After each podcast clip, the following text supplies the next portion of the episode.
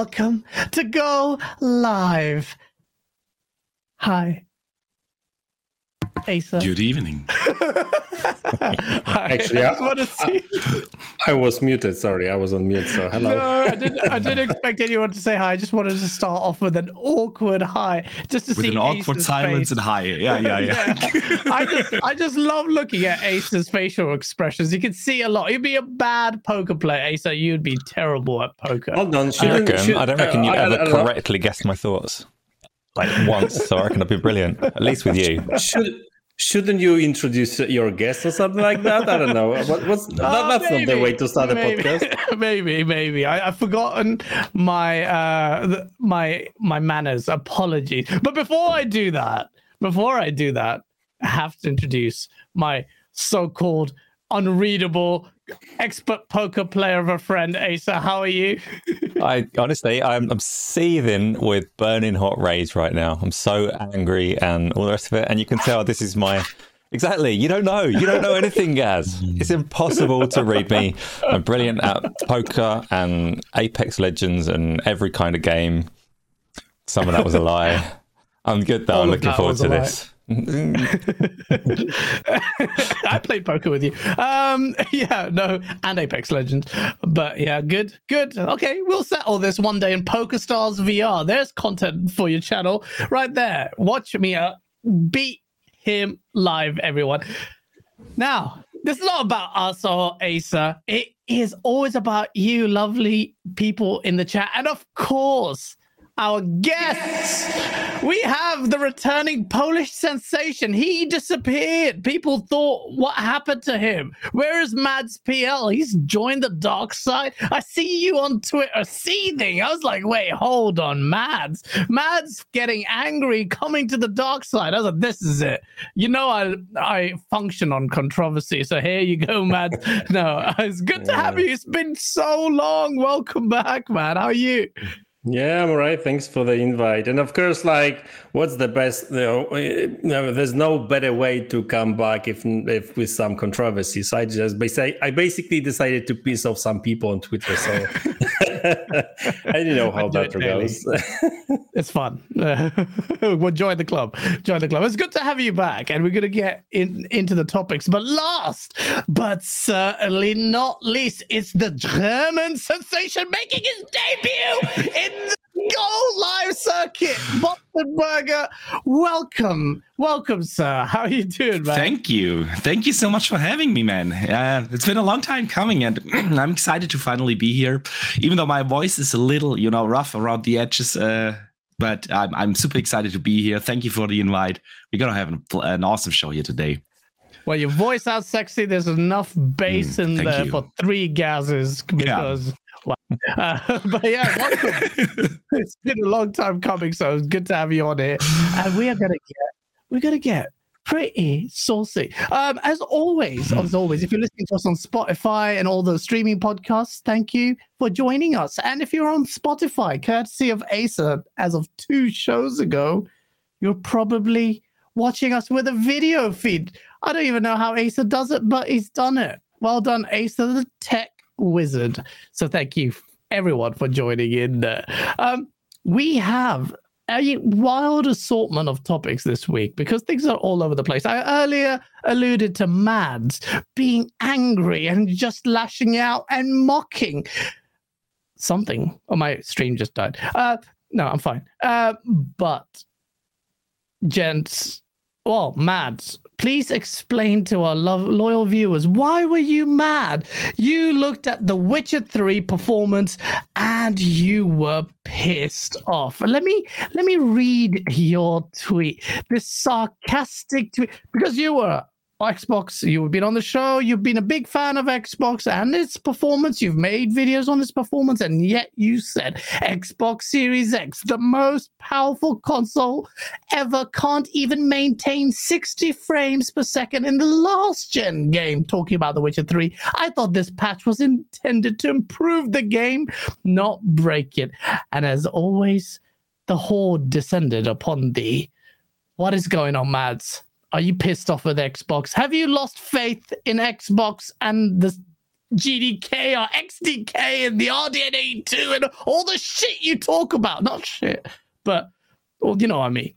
Are you t- are you tired of it all? Well, uh, well, call me Sony Pony now, apparently. So you know, let's start, let's start there, um, uh, because apparently I got a lot of uh, um, uh, Xbox guys angry because of that tweet. But um, well, I actually, you know, well, let's split that into like let's talk about Witcher update and also the, the GDK and that kind of stuff later.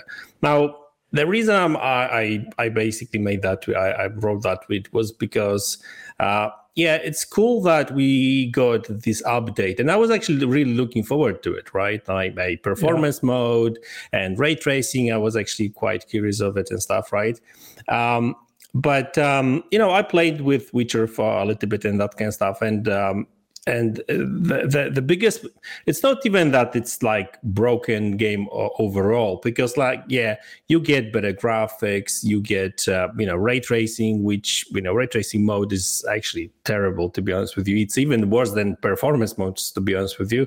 Um, but what made me kind of um, you know a little bit angry is that um, it's yet again another example of a game that uh, where developers um, with some updates or even like releasing the game day one sometimes with some other games they mm-hmm. uh, sacrifice performance over better graphics and all the bells and whistles and that kind of stuff right because yeah. like make it because people a lot of people you know actually uh, tweeted at, at me saying that oh but hey it's 60 most of the time that kind of stuff but you know i wasn't even angry at you know at that particular update per se and and stuff right? Because you know i know it's not easy and that kind of stuff. I, I understand that you know uh, you know developing games whatever right? Especially these days it's not easy and that kind of stuff.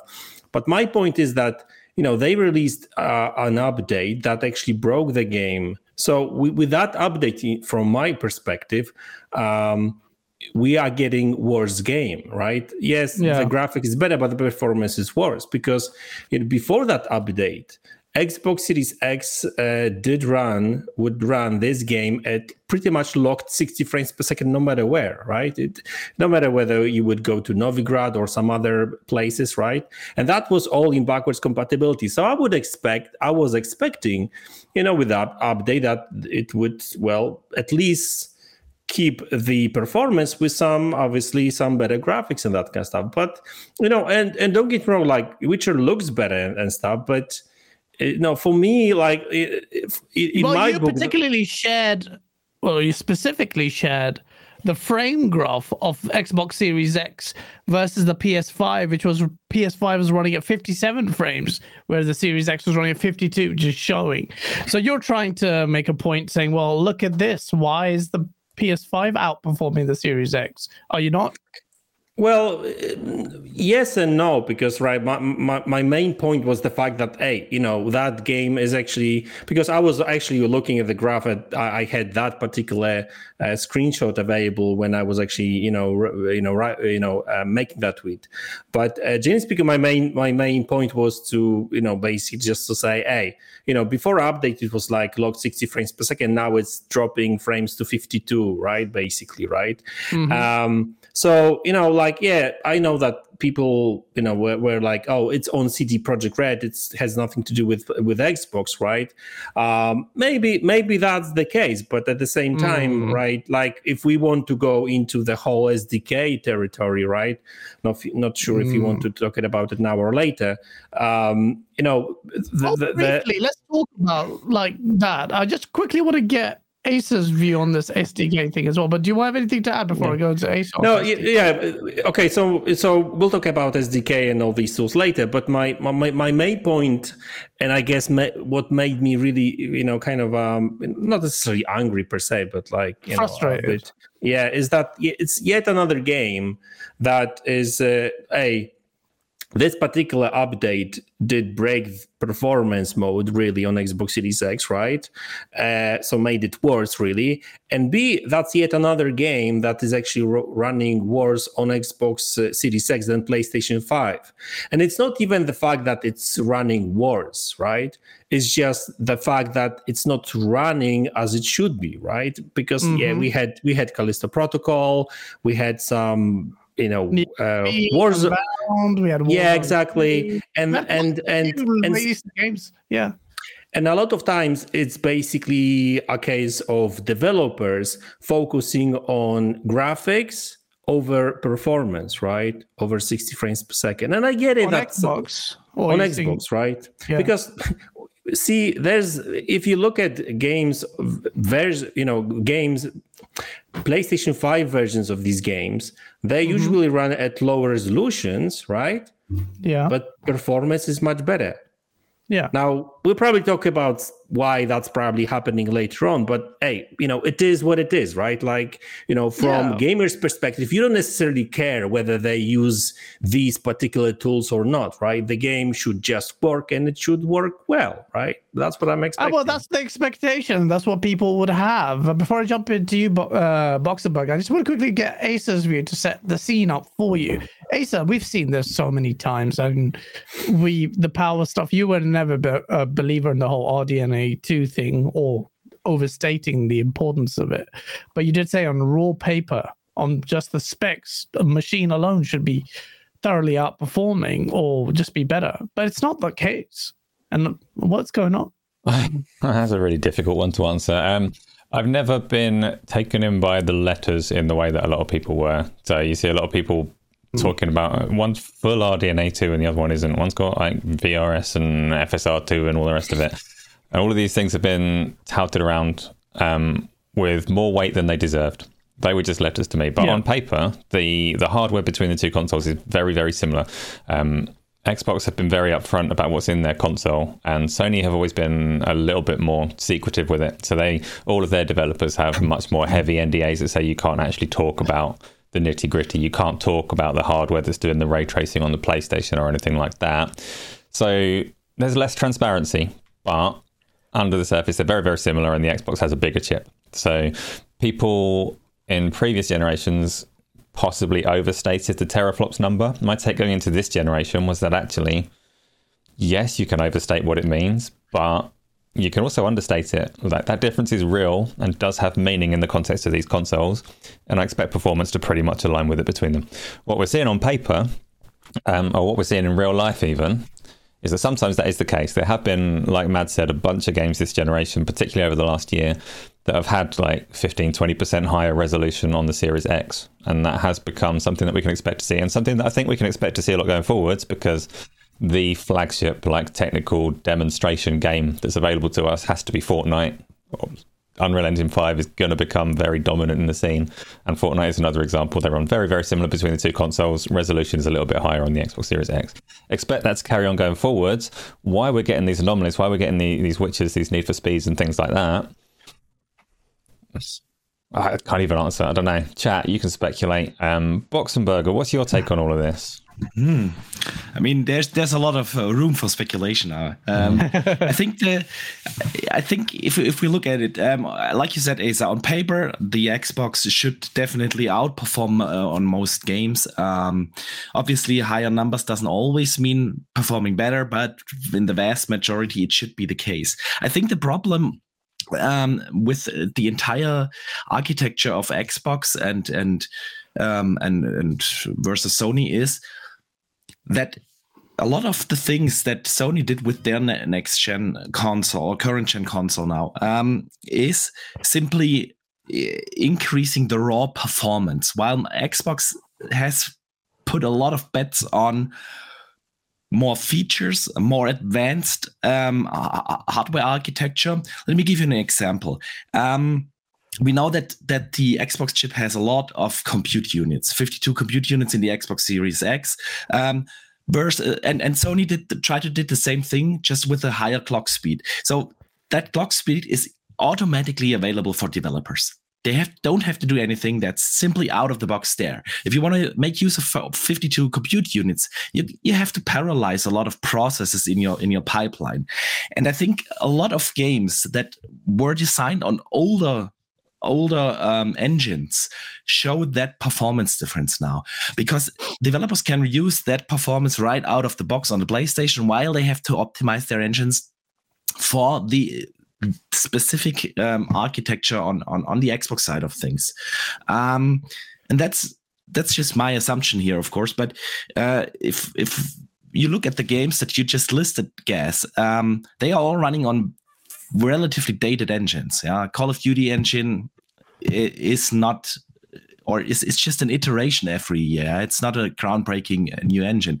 You you look at games like The Witcher now, yeah, old old game, old engine. The Red Engine is now what I want to say at least 10, 12 years old. So these kind of engines automatically get the, the benefit of the higher clock speeds while they would have to optimize for the parallel processes in the Xbox Series X. Just my speculation out there, but um, I think it it, it always comes down to this like ah, the tools are not ready discussion. I don't think that's the case. I honestly think uh, the the architecture or to make use of the architecture or what is in the Xbox is just a little bit more complicated, and especially on third party games, um, developers always optimize for the lowest common denominator, and that's still PC. And PC has a relatively also a relatively scalable architecture where you where where the engines are being built to not parallelize a lot of things because you don't know how many cores every PC has in there. They are taking more advantage of clock speeds and and raw bandwidth and stuff like that, and that's simply more or easier available in in the PlayStation. So. Yeah, at the end, it's a lot of speculation. Um, I'm not sure what's going on, but I get the frustration, Matt. Uh, I know what what you mean. I don't think, for instance, The Witcher, it's it's a big deal. I've been playing it already for like at least 15 hours. I put already in the next gen patch, and it runs beautifully. And and look, but granted, I use VRR, um, so frame rate dips aren't, aren't that noticeable to me. But um, I I know what you mean. Um, we you, are now. Did you, did you try uh, ray tracing mode? I tried ray tracing mode for like I don't know 30 seconds, and then oh, I had to turn it off. So, okay, so why did you turn it off? I mean, uh, the the 30 FPS, uh, and it's not even stable 30 FPS in, in the ray exactly. tracing. Yeah, I mean, um, you, you like when I when I when I enabled ray tracing, it was a slideshow. Like yeah, yeah. I, am not even a fan of 30 frames per second games. I mean, don't get me wrong. I play some games in 30 if I have to. Yeah. But like, I'm not even a big fan of uh, of 30 frames per second. But that was not even 30. That was like 20 frames per second. I, I mean, I didn't run any. Hmm. Uh, you know, frame counter or anything like that on that, but that was terrible. And it's yeah. not. It wasn't only one place. It was like all over, all across different places and stuff. So yeah. Yeah. I think at the end it comes down to a lot of Xbox gamers are waiting for so many things. Yeah. We're waiting for games, we're waiting for tools, we're waiting for like the true next gen graphics showcase and the, true next gen performance and all, all that stuff. And and so I think that's where a lot of the, the frustration comes from when then and yet another game outperforms um, uh, uh, uh, the Xbox on PlayStation. Um, but I mean, it, it's just ultimately tools or whatever. If it's, I mean, I'm not a technical guy. I just hear the tools thing. I just kind of laugh. Like it's two years. It's been two years mm, since yeah. the console launch. So you know, like you know, it shouldn't even the golf. Really quickly on the tools thing, though, I think it is worth remembering that around when exactly did we have our interview with David Springate? Do you remember? Uh, about near to the launch of the consoles, yeah. and David Springate at that point in time was um, he was leading a tech team at Codemasters Cheshire, who had made Dirt Five. So they'd made Dirt Five and just released it across all of the next gen consoles, all of the previous gen consoles. Uh, he, he's at Playground now, heading up a team at Microsoft. Um, it's through our conversation with David Springate that I say that he was very much tight-lipped on what he could and couldn't say about Sony at the time because their their NDAs and transparency was a lot a lot yeah. stricter. But he was very, very clear mm. in what he said that um, that ran quite counter to the narrative about Xbox tools. We asked him this directly as someone who was hands-on working with it, and he's not the kind of um, he's not the kind of developer that that works in an engine that someone else has made and and does art and things like that. Yeah. He's very much a tech guy who goes home and programs the engine himself when he wants to. And he said that all the tools were there. All of these letters and acronyms and initialisms that we see around were all there and ready to go if you wanted to use them. So the tools being ready or not ready I'm not saying, I mean, this is just one person saying it, but I very much trust his opinion over mine. And he was saying it's all ready and good to go. The at the same time, it's undeniable that the Xbox is for the last two years not performing where you perhaps expect it to based on the, the specs on paper. Um, it's also fair to say that there's a lot of issues on PC as well at the mm. moment. Like most yep. PC releases are, are, coming out with stuttering issues, and for me, I including think it raises the Witcher, some, by the way, including the Witcher. Witcher I think it raises some, some pretty serious questions around how good DirectX 12 is or isn't. That's the mm. common denominator mm. for me hmm. across the board, PC and Xbox. It's PlayStation's point, yeah. PlayStation's core like API, their language could just be better at the moment. okay.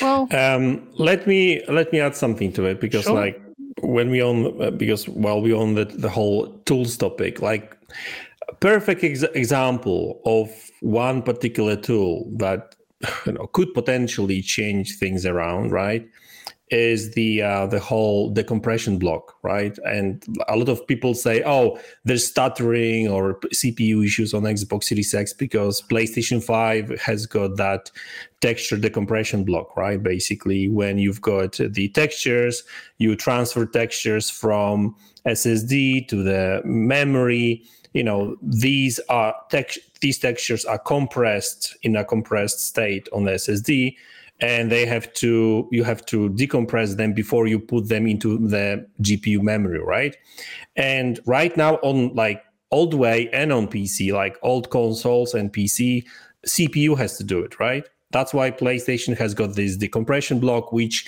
takes this work from cpu and it's being done via this decompression block. Cpu can do other stuff in you know basically at the same uh, you know in in a meantime. And xbox has has got the same. Xbox Series S and X has got that decompression block as well. Now, the problem, the big difference between Xbox and PlayStation is, and it's been officially confirmed by both Xbox and PlayStation, because even Mark Cerny, um, in one of his videos, he did say he did actually spoke about it quite a lot, and he did say that the decompression block on PlayStation 5 has been designed in a way that developers don't have to even think about it. It's mm. be, it's hard coded basically, right? So it's all in a hardware, right? It's okay. so so the the whole decompression process is automatic, right? Now, while on Xbox, developer has to optimize for it, has to code for it, has to use the proper APIs like, you know, direct storage and all these kind of APIs. So that I guess that takes us back to the whole DirectX 12 and whether it's really being used properly or not, right? And I I remember there's this guy at Xbox, uh, James Steinhardt, or I probably mispronounced his name. Uh, okay. He actually works. He actually works with the texture uh, technology and that kind of stuff. Uh, and he actually spoke, uh, said that like basically a lot of developers, like all the tools are there. Developers can use that decompression block, no problem. But they don't do it because right now we are still in this bloody cross-gen um, development mm. period, and they just like there's no incentive to use that. It takes too exactly. much time. I mean, yeah. exactly. And they are already on a tight on a tight time budget, right? Yep. And they, they, yeah. they cannot basically, you know, spend more time, uh, you know, using that new technology because obviously they would have to delay the, the game anyway, right? So, oh, no, if we my, move my, away from cross gen, are you saying we will use see more use of this compression? Com- it would make. I mean, it would make sense, right? But my, my point, the, the whole point I'm trying to say is that this particular technology that is available on both Xbox and PlayStation on PlayStation doesn't require any developer input, while on Xbox mm. developers have to make some effort to use it. If you know. What I mean based Mark Cerny, the GOAT. He thought of it, made it easier for developers. And in fact, we've seen it. Even a moron like me can say, make it easier for developers and you'll get better results. We saw it with the 360. We then saw it with the PS4. Now we're seeing it with the PS5. And in all this, well, ultimately, you keep Microsoft, Jason, if you're watching this, Ronald, you, can't scream most powerful console when you're routinely just scraping away at the wins. And I personally, you may say, well, actually, Digital Foundry confirmed that 70% of games run better on Xbox. Well, the, the resolution is better, every guest that we talk about, almost unanimously in the community, they always say frames over resolution. So just quickly though, because we all sound really, really negative on on the whole Xbox scenario there.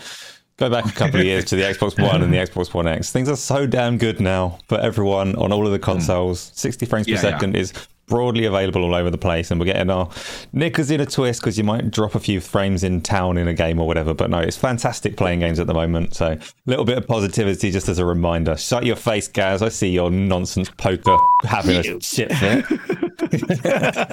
listen, I can hey, get behind that, Asa. I can hey, get, totally get behind that. Hey, listen, I'm Polish. I, I have to moan. I mean, it's just our Polish thing, right? Like we we, we always unhappy. Well. We love to so there you go. We love to have a whinge. And on that note, Fist Face 23, Brooklyn, New York. Thank you again for the $20 super chat. He goes, Mads, even though the Series X is strong on paper, doesn't mean every game will perform or run better than the PlayStation 5. Well, yeah, Face Mads has confirmed why he thinks that's the case and whether or not that will go on in the future I don't know. And that's the thing. When we do finally see the cross gen come to an end and see more of Unreal Engine 5 multi plats that are current gen only, that's where it's going to get real tasty. And if you're still crying about the tools after two years, I think you need to get laid.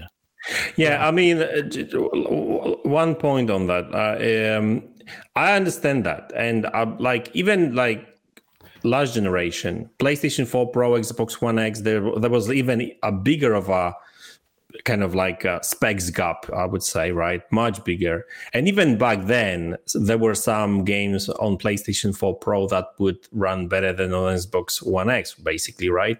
And I get it because, like, it's all about like you know how developers use these bloody tools and the power and that kind of stuff, right?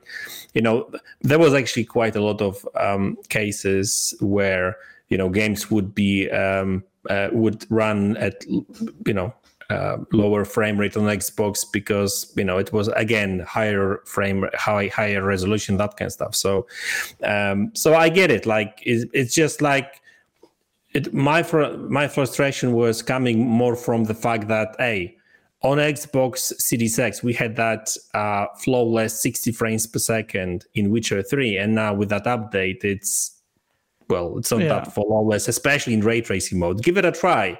20 frames per second, and maybe maybe it's a special mode, special, you know, uh, well, like somebody. I mean, I, I have seen some jokes basically saying that oh, we should actually um, they should actually enable sort of like a 15 frames per second mode in Witcher 3, right, and that kind of stuff. Yeah. Because, no, really, ray, Witcher 3 in ray tracing mode is terrible like frame yeah. rate wise right like it's it's really bad well, how much of it is so? Mike, thank you for the ten dollars super chat. He goes, "Why are we giving the the developers a pass when this is clearly an optimization issue, prioritizing one platform over another?" I don't know if that's the case, but he says every game that the Series X runs poorly also runs poorly on PC. I don't think that's the case of every game.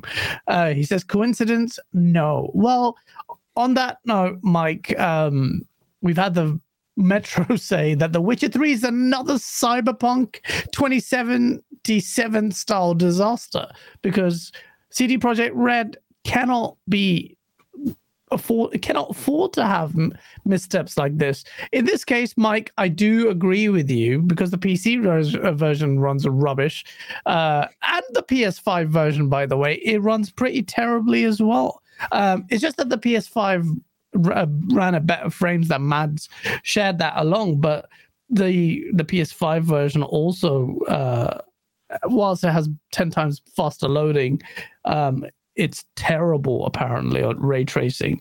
It's often juddery, 30 frames, if that. So you're right, Mike. It's there's a developer um, issue there, but I think someone in chat also mentioned that um, uh, whilst we're not giving them free rein, ultimately, if you make it easy to develop on a console, uh, generally, then of course developers will favor that console. It's just the path of least resistance. We've talked about power quite a lot there. I see what you're saying, Mike. You're saying Digital Foundry only covered that CD Projekt Red did prioritize the P- versions on the Cyberpunk.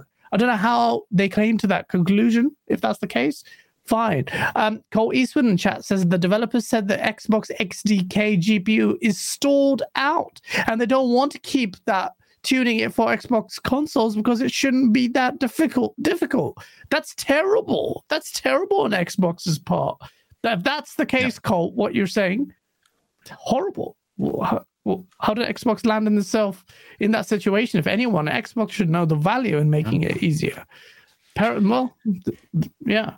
Um, oh.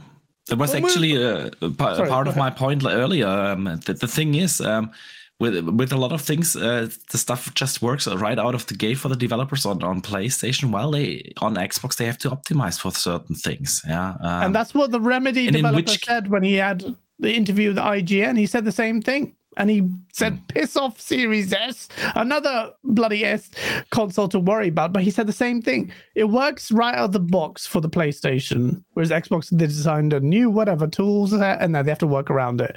What you were saying, combination of what you and Mads were saying. So ultimately, I just say it's Xbox's fault. Fix it. It's your problem.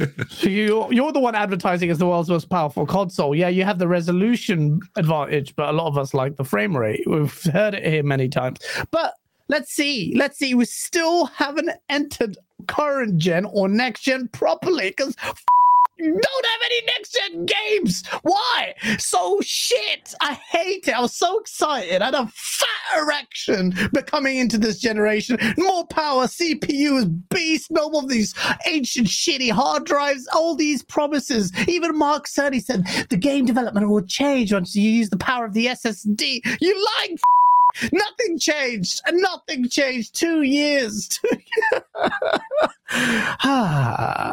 Huggy Chatty with a $10 super chat goes, just to confirm what Mike said, the new developer kit for X is for console and Windows DX12. So there is a good chance that implementing the new SDK is causing issues. Well, mm. Huggy, I hope they can find a solution to that. I hope they can. I just want it to be working. Now, slightly different tangent. I just want to quickly talk about this. Apparently, Death Stranding 2 has a movie announced. It's apparently like Amazon Prime, the flipping documentary. I, I haven't played it. I'm going to play it, by the way. I've shat on Death Stranding so much, but apparently a movie's in the works and i want to talk to you about what, what, what actually movie may actually work to be honest with you i mean how? How the, the game was work? already a movie right uh, like really? with two minutes yeah uh, the intro alone is i don't know 15 20 minutes long yeah i just wanted to something, say that like yeah uh, something like that. Uh, um, yeah that's my problem with kojima games. I'm not a not a big kojima fan. When i want to play a game i want to play a game. I don't want to watch like 20 minute cutscene play three minutes of gameplay and then watch another 20 minute cutscene. So I'm I'm absolutely no fan. I tried to play Death Stranding um, honestly, I fell asleep three times in the first hour, and yeah, it's just not just not for me. So I'm gonna try, okay, with the help of some legal drugs. I will hmm. try mm. to bear with it because apparently there's this moment of epiphany when you realize this game is a work of art. Magnifique! I don't know. We'll, don't maybe know. we'll see. But they, so obviously they're going to say this. Hideo Kojima is working with by, Alex. By yourself. Sorry, buy yourself a couple of cans of Monster. what are you saying? So sorry. Go ahead. Buy, buy yourself a couple of cans of Monster. So. Really? Yeah, because that, that's why I need Mads more like taurine in my blood sugar levels. That's it. If I die, chat, I mean, it's mad. It doesn't thi- give a shit this- about my health. This game is full of uh, of of that drink. Basically, that's why.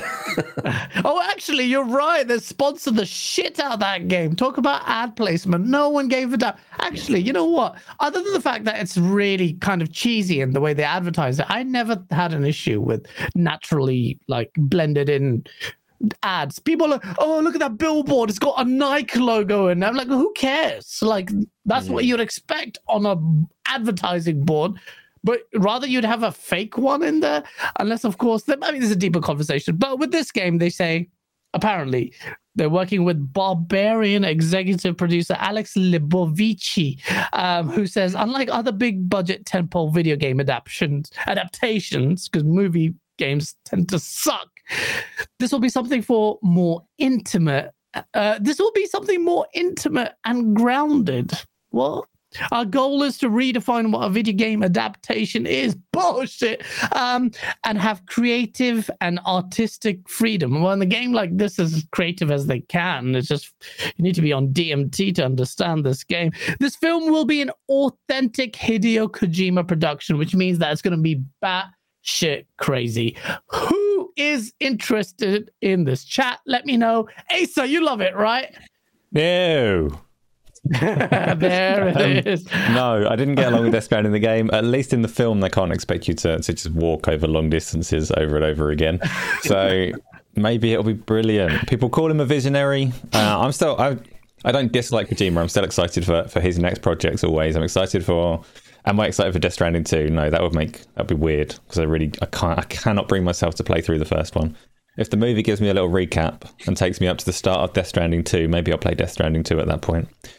Is Xbox projects in the cloud? Sure. I'll see what it is. I'm interested. Mm, yeah, Death Stranding 2 and Hideo Kojima. They have a weird, weird vibe. I think MGS5 was overrated, but people will argue to death against me. I've got a lot of friends who actually completely split on this. so mm, there is I'm fully something with you. there. You there it's not as just well? Death Stranding. Yeah, yeah, it's not just Death Stranding. Also, Metal Gear, way overrated. Well, Metal Gear 5, Metal Gear 1 and 2 and 3 were pretty dank, in my opinion. I didn't play 3, but not in my opinion. Metal Gear Solid 1 is in my top 5 of all time. Just, it was something special. Really? I think, yeah, man, MGS 1 was amazing. What are you talking about? It was crazy. Like, even when they had blocky faces, I still cared. They were one All of the stealth games are shit. Move on. Oh, Speaking of shit games, Spider-Man 2 is coming. To, No, don't come at me, ponies. Um, Spider-Man 2 is coming 2023. Insomniac have confirmed that it's happening. Now, first of all, every time a release date or uh, any indication of a release date is given, I tend to take it with a pinch of salt. Now, you'd be forgiven uh, for being uh, a bit skeptical on this. But Mads, Hmm. do you think? Do you think this will actually release next year? Well, it's in it's Insomniac, so they seem to be very productive, if you know what I mean. Like, um, if you look at the a, a lot of like games uh, from PlayStation, like there was quite a lot of games from Insomniac, like two Spider-Man games. Uh, I mean, I guess one was just a remaster, I guess, so just like updated version of the PlayStation 4 game, but still, um, Ratchet and Clank. Um, did they release anything else? I mean, that, Miles but Morales. even- Miles Yeah. Morales. Yeah. yeah so i mean yeah that, that i mean they, they seem to have some good processes there uh, they seem to be you know, like they, they, they must have had been um you know even covid uh kind of uh you know proved i guess somehow i don't know yes, because like Hoggy. Th- This was announced last year. It's coming out next year. Was it I actually- year? last year. I don't know. Last year. It was la- Last last, year. year. 21, yeah. So what's how are they interesting- releasing it so quick? What's What's interesting is that I, I've seen some comments on Twitter. Uh, obviously, I have no idea whether that's actually true or not because, uh, well, Spider Man probably is going to take place in, well, I guess the same city and stuff. So maybe they will be able to reuse some of the assets. Now, obviously, Ooh. Copy So, and um, paste, he said, chat. well- he said, copy and paste, lazy developers. Oh, I mean, you know, I, I'm sure I'm sure they will improve. But if you've got like, you know, I don't know, the the city map already there and the main buildings, you just basically put more stuff on top of that just to make it next gen and stuff, right? You know, um, you know, maybe you will use even more ray tracing, better lighting, and you know, more, uh, you know. FX and that kind of stuff, and you've got uh, a next gen game basically, right? So may- maybe maybe that's that maybe that's going to be the case. Although I did see some tweet from one of the developers that you know obviously I know that developers have tendency to kind of hype things, obviously, especially you know stuff that they actually work on. But like he was like, "Oh, you don't even know, you know, you don't." What did he say? He was he was he was like, oh, you're not even ready for what we're about to. uh, yeah, something like that. Yeah. So like, yeah, they're gonna do that. They're gonna build the hype. They might believe Yeah. it, but Yeah, I mean, I, I actually, I when it comes to release dates and stuff, I think that if if anything, like actually, Insomniac probably will deliver, right? So, uh, did did they say exactly when that's coming out, or just like? well, they said 2023 generally. August. And Hoggy says, "Guess you need a refresher, guys. Spider-Man came out in 2018. If it comes out in 2023, how many years is that? All right, five, because he suddenly forgot Miles Morales and Ratchet and Clank from the same studio. But then the metric will change. Now watch Hoggy change the goalpost in about t minus five minutes. Uh, but before I bait Hoggy into a response, Boxenberger, are you hopeful? Are, are you have conf- do you have confidence in Insomniac? And what are you expecting from the game? A conservative one? I, I do have faith in, in Insomniac. I'm, I'm always careful these days with the messaging of Sony.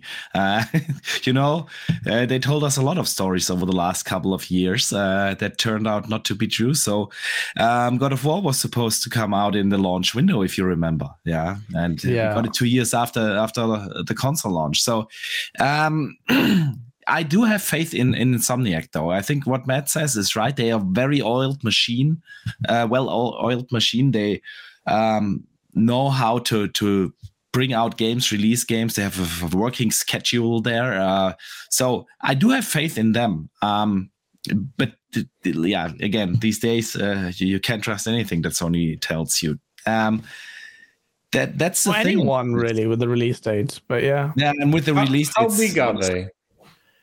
Insomniac. that's a good question. That's a good, question. No, no I'm idea. sure they'll they'll have expanded, and they were bought for a cheap, cheap price. And what a good 200 something million or so. Yeah, yeah, yeah. Yeah, It's 250 million or something stupid, which is Yeah, is still compared to some of the other buys that they've got, and they're carrying Absolutely. PlayStation almost. Well, Studio Yeah. Santa Monica delivered some beef beast. They had the shiny launch title. Yeah, they had the, Yeah. the shiny launch title. They had Ratchet and Clank, the only well next true Next next, gen. gen um, game. Uh, so yeah, and they have they have the game that everyone is excited about uh, in, in whenever it will come out, and that's that's uh, Wolverine. Yeah, a lot of buzz Oh, around yeah. that. Uh, so um, they are carrying uh, Sony this gen so far. So oh, yeah, um, I, I I'm still confident um, in, in in what they will do. Whether it will come out next year or in 24 doesn't matter. But I think the game will, will be fantastic. That the first two, well, if you count Miles Morales as the second one,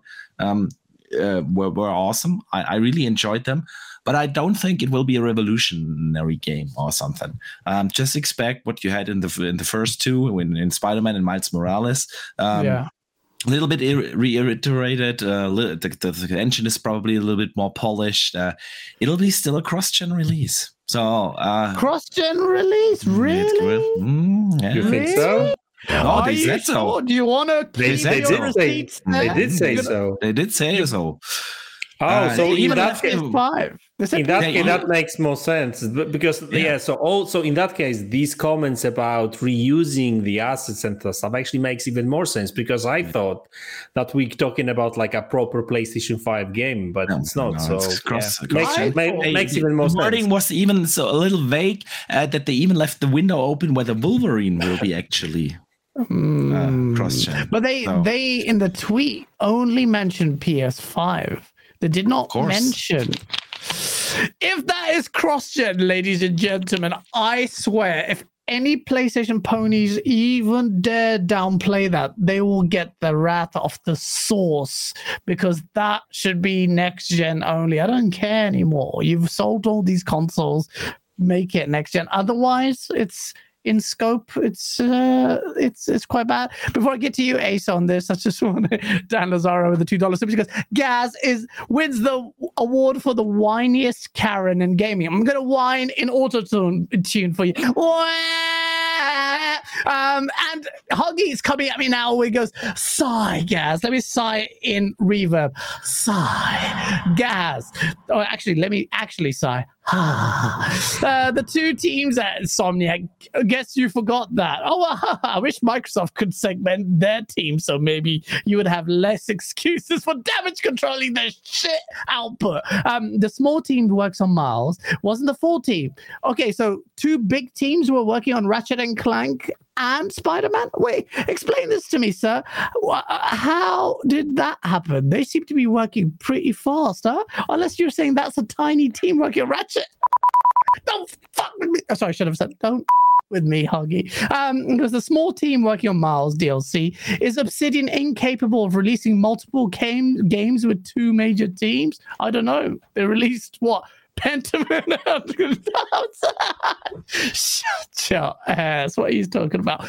Asa, you don't like stealth games, but yet you routinely gave me shit for two years for not playing Spider Man, the overrated freaking open world game with the shittest stealth sections in the history of life. And I want to know your excitement for this Spider Man 2 ray tracing next gen only game. Go for it. Guy, hi Gaz. Spider Man was an incredible game. Insomniac have their weaknesses. they do. The stealth sections were terrible, and I hate stealth games.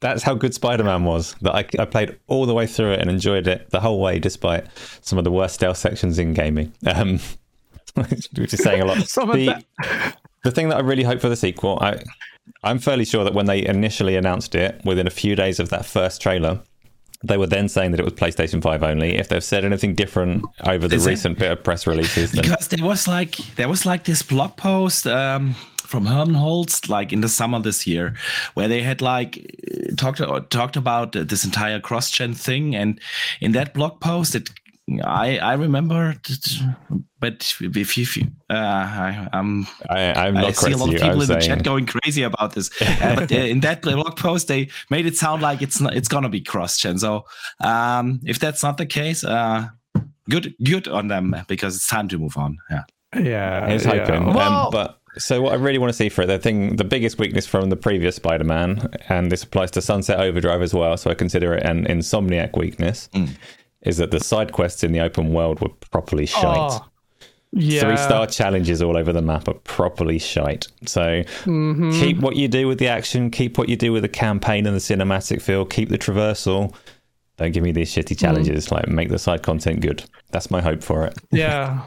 They were really bad. There was catch pigeons. What the flip thought was a good idea? Find his random bag of a hundred bags that he randomly sprawled over the place. Oh, use the binoculars to perv on people for some random guy. It just all of it was there. Oh, use these weird labs I've built all across the city that no one's noticed. That's futuristic tech for Osborne, so he can find a cure for COVID 25. It's just like, what is this? This is just derivative gameplay. And I'm so sick and tired of uh, that kind of open world formula. Mr. Meeseeks, I see this Pentiment and Grounded reference in, in equivalence to Insomniacs, Ratchet and Clank, and Spider Man. you don't want this smoke. Um, well, Asa, can just quickly on that though, can am I remiss for saying that Sony, and I've said this before, but I want to I want to get your take on it. They are recycling a lot of them. They've built these engines. The way they can turn churn these games around, even God of War Ragnarok, as great as it is, is started off as literally started off as DLC, then it got scaled up. It is a PlayStation 4 game at its heart. Really, it is. And it works well on PS5. I'm not saying it's a bad game, anything. But here you've got God of War. Now you've got Spider Man. That's coming out very quickly. They are really kind of squeezing out these engines. Maybe it's smart play.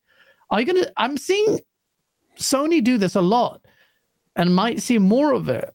I mean, makes sense. No, Spider-Man Two is going to sell gangbusters anyway. Yeah, don't underestimate what they will change in Spider-Man 2. But there is like if you're making games, it, it is a production pipeline. They are a publisher. They are putting money into it. So, of course, if there are efficiencies to be had, then they're going to take those efficiencies. If they can reuse things, and it makes sense to, if if Kratos is going to get in the boat in the same way as he used to, like it, you don't want to pay someone to spend a couple of weeks changing the animation for getting in a boat. That's just like dumb economics. So obviously we want to see them like push the boundaries and do things that have never been done before and create new IP and all the rest of it. But sometimes it makes sense to, to use work that's already good. yeah, yeah. No, I, am not. I'm not hating on them. I'm just makes saying. sense. Actually, it just makes it sense. does. I mean, like even, even I even remember like eh, like there was this big um, um, after Xbox started buying studios left and right a couple of years ago, there was like this big press conference with some of these uh, studio heads, and they were talking about you know how they feel about like being under Microsoft umbrella now and that kind of stuff. And also they spoke about technology sharing that kind of stuff, right? So they actually mm. did say that like you know uh, yeah they are open uh, to share some of their technologies, which you know, the, the, which could be used in other games and that kind of stuff. So that's totally fine. So it makes no sense to re, re uh, reinvent the wheel if you know if somebody has done it before. And to be honest with you, like. I did a little bit of a game developing myself, like a year, two years ago. Like was playing with, uh, you know, Unreal and uh, Unity and that kind of stuff. And you literally, if you if you if you really want it, you could actually make a game without making a single art. Line of code. Base, oh, anything. Oh. Uh, anything. You can actually get anything uh, everything from the game engine. You can buy stuff from like other artists and that kind of stuff.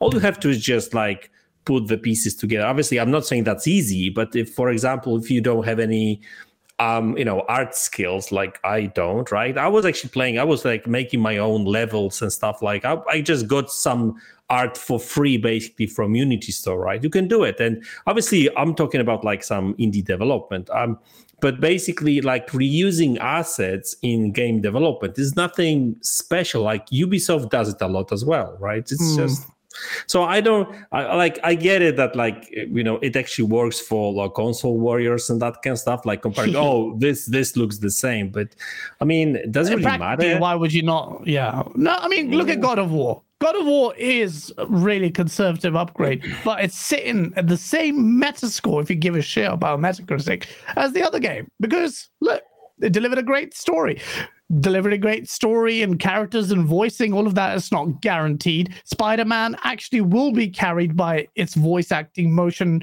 capture, visuals. All of those will get an upgrade. And if it's PS5 only, that will be considerable as well, and with a lot of pressure for it to perform there, actually. So I'm not trying to deride it. I think it's a smart play that Sony have settled on established IPs that they can churn out faster with a template they have with their engines, whereas Microsoft may not be able to do that. Other than Forza Horizon 5, which was that example, which was really great. Halo 5, Halo Infinite didn't, you know, they use this Slipspace engine, and look how where that got them. And you've got now, but on the other end of that, you've got, and someone asked me in chat, what do you think is the next gen game? Um, and uh, look, look at Hellblade 2. That game visually looks incredible, mm. but visual's only part of the puzzle. As a future of gaming video did, I want to see strides in AI. I also want to see strides in things like physics, um, you're not seeing enough of, uh, and use that CPU to good use. Uh, so there's a lot there. A lot. You know what's going to be next gen only? Spider-Man One had the same bin bags all over the city really minor thing, right? But they said we use this bin bag so often that we're going to keep it in memory for the entirety of the game, and they don't need to do that anymore. So I want to see massively different bin bags powered by AI all over the city, next gen only. bin bags. oh yeah.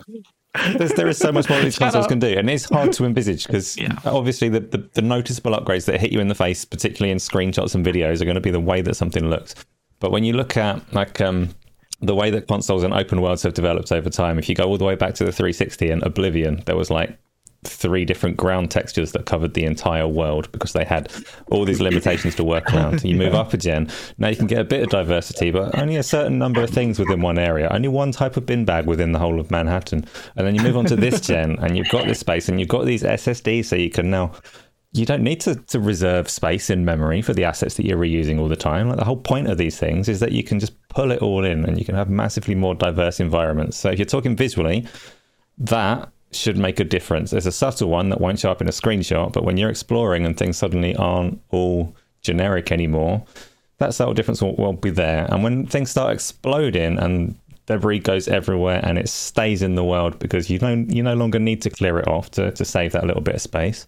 Yeah. It's going to make a difference. And this is where next gen only is what we're all waiting for. So hopefully we see it soon, right? I mean, bin bags is a small example. What about NPC variety in faces? You've got randomly generated NPCs and stuff like that. That's a bigger one. And you can't really say that, okay, that's a visual but it is a visual thing. You can take a screenshot of that. There's a multitude of people, loads of physics, clothes, and you know all the particle physics. There's just so wait, much there. This is again, this is completely like stupid thinking. Like I, I, like to get carried away with things that are exciting though, and there's lots of conversations now around AI yeah, art. Absolutely. Imagine when AI is more involved in enemy design and things like that, and suddenly all those little Ooh. lizards, they're all unique now because every single one has been generated on the fly with its little differences. Ooh, suddenly, ooh. suddenly games are on another level. So ooh, there's things to look yeah, forward to. Absolutely. Absolutely. And watch this space with AI. I did the future of gaming video that no one watched that spent so much time on. But watch um watch that if you want to. But AI has been very controversial, especially in this next game that we're talking about, because this next game used AI, specifically an incredibly powerful tool in the hands of everyone that I've subscribed to and Colt Eastwood has subscribed to. It's called Midjourney, which is generating art. It is mind blowing. If I sh- could show you the stuff that I've generated, I've created art, well, the AI has, based on a few command prompts, you will be mind blown. But this next game did do that, albeit to a smaller degree, for its posters. And that is High on Life. High on Life has been trending on Twitter as well. It's been a quite a divisive game. Um, people expected it. Said it's going to be mid. We had BG and oh no, it's Alex. It said shit humor, blah blah blah. Very divisive, and for that very reason, a lot of reviewers have reviewed it poorly. Yet, for some reason, hardly anyone's reviewed it. It's sitting on 67 on Metacritic on PC and 61 on Series X, both with 17 reviews. 17 is not that much in the grand scheme of things, but there seems to be, in from my observation, a market divide between what reviewers are saying this game is and what the game actually is. Now, I'm not the one to always bemoan reviewers' opinions. I think gamers are like, eh, this review is shit, too much war, IGN suck.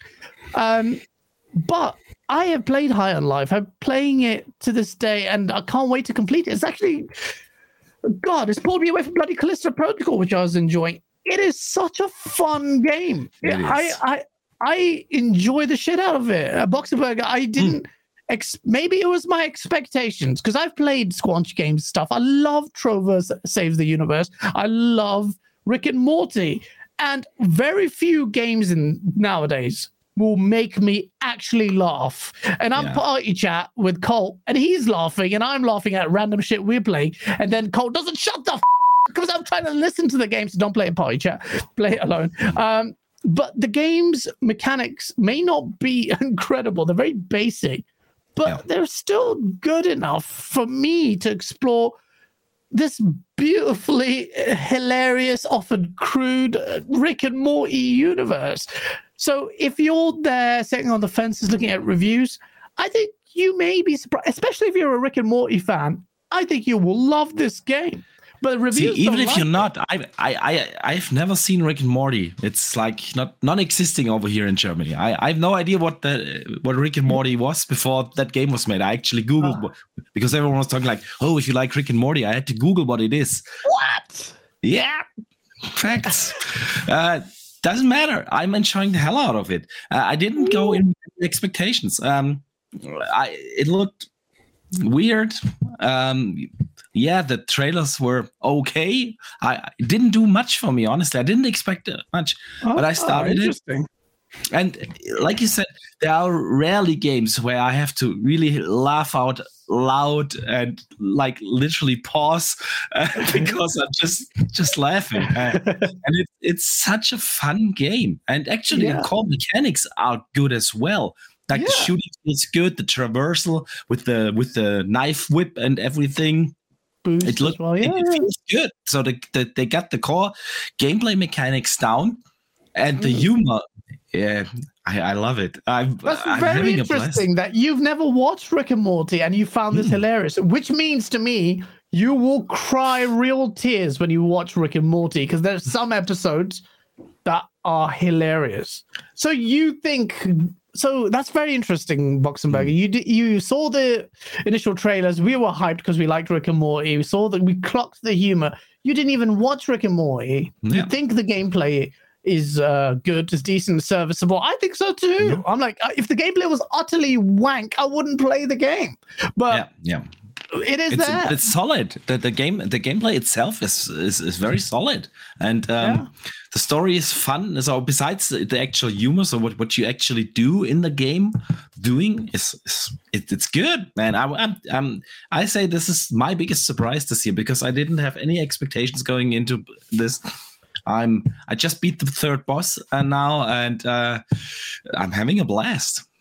I don't. Fair enough. I mean, I know Colt's having a blast. Everyone is. I like anyone who's played it. I even had some Sony fanboys, like really hardcore ones, say it's a great game. Like it's really fun because they love Rick and Morty.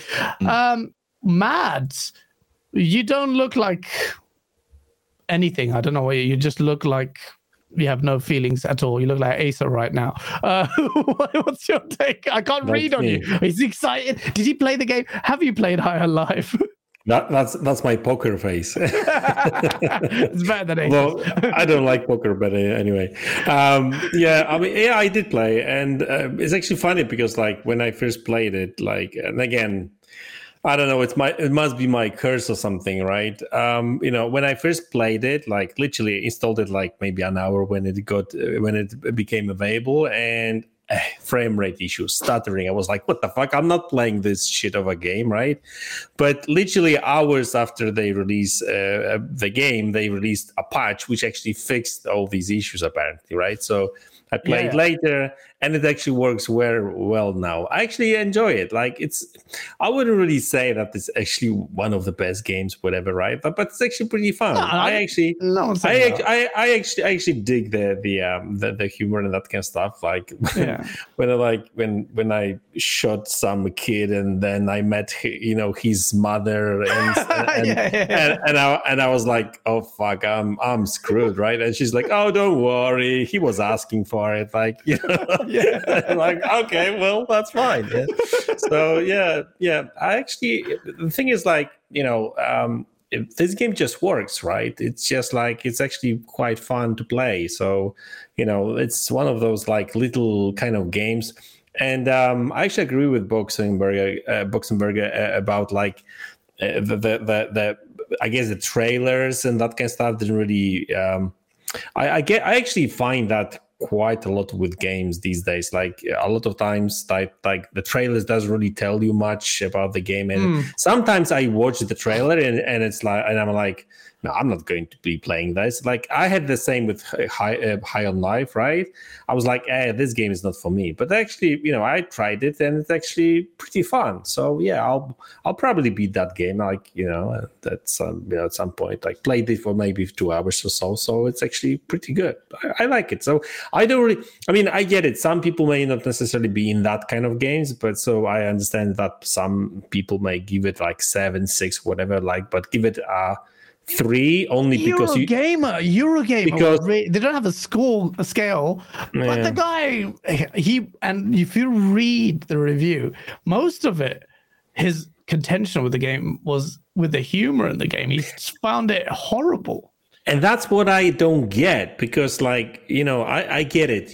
This part of the game, this one particular that that that part of the game may not be for you, right? Mm. And I get it, but that doesn't make the whole game shit only because you don't like humor. Like, I mean, like, he doesn't like humor. You don't like to laugh. You're a gamer. Get a better sense of yeah. humor. Yeah, you fucking yeah, sorry. I was doing my uh, knifey impression there. Knifey's a brilliant idea. No, it's true though. It's like humor is subjective. And Asa, you don't have any sense of humor, right? That's true. I don't have one at all. Um, yeah, not a single joke. I've played that. it's, it's an interesting question on the review though, because Eurogamer not having a score is kind of fair enough. Like Mads, you're absolutely right. If you're trying to review this game objectively, yeah, sense of humor is just one part of the package, and someone reviewing it should be able to pick it apart and tell you things. But at the same time, it is a, such a core part of the experience that if you do not enjoy the sense of humor in that game, it's, it's probably going to be a terrible time for you. You can turn down the voice lines a little bit, make them a little bit less less common, but there's some value in being told, like, if you don't like Rick and Morty, you're going to hate this, even if the other stuff is objectively quite good. So reviews are weird, and mm. the game is doing really well in terms of fan feedback. If you look at the Steam reviews, it's like 89% positive, despite yeah. some significant mm-hmm. launch issues. And for me, that always means more than than journalist reviews anyway. Reviews from anyone that gets things for free, like, sorry, but. I think the real real yeah. reviews mean a lot more to me. So um, that is what it is for me. Real I played the game for yeah, real reviews are from people that bought the game and went and played it. To me, mm. um, and I'm sure that's upsetting for some people, and it's, it's quite a controversial statement in a sense. But it's why I don't ask for free shit. Makes my opinion completely irrelevant to me, let alone to everyone else. Uh, someone's just dropped off. So, Gaz, you do some talking for a minute, and I'll pick up this line of thought in a minute. I'll hold you I'm sorry. Um, let me read some uh, super chats. Danny Passion Official. Thank you for the five dollar super chat. Goes. One thing I like about this show is the focus of talking about actual games and not only PR drama. Please keep that essence. Thank you, Danny Passion Official. We actually talk about PR dramas as well, uh, but we talk about games because a, when Xbox has no games. Though. You, you, you have yeah. to remember at the moment when so many people are like um, angry at Xbox for not showing up at the Game Awards. There is a separation to be made between the marketing cycle and actually releasing games. You can be mad at Xbox either way, to be fair.